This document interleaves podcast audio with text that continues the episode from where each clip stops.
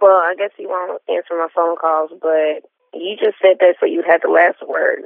What type of man are you? Secondly, you could have left after the baby. If you wouldn't have lied in the first place, we would have still had our baby. So don't even, why would you even bring that up? I never sat there and say you were a waste of time or nothing like that. I didn't sit there and say those hurtful things. And please stay off of social media about my information and our information. Quit calling me wishy-washy or whatever you call me. Because I haven't even sat here and said anything about you for the public because it's nobody's information. So quit being a bitch. Please act like She say man. you wonder why my trust fucked up. Wonder if I ever gave a fuck.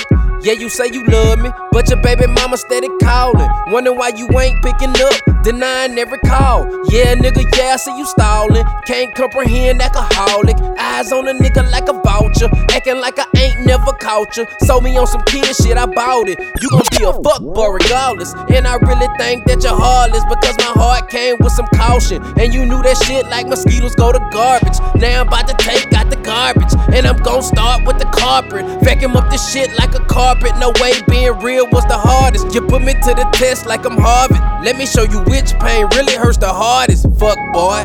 So please be grown because I'm acting grown about the situation. I know you're used to dealing with dumb women and, and young women, but that's not me. I'm trying to be grown about it. I, I told you yesterday I didn't want to talk to you, so that little whole paragraph about me being whatever isn't about isn't whatever. It, it doesn't matter. So Let me flip the script.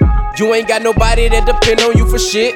Mama still married to your daddy, daddy make sure you don't even really need shit. For my babies, I'm a plan A, not a plan B.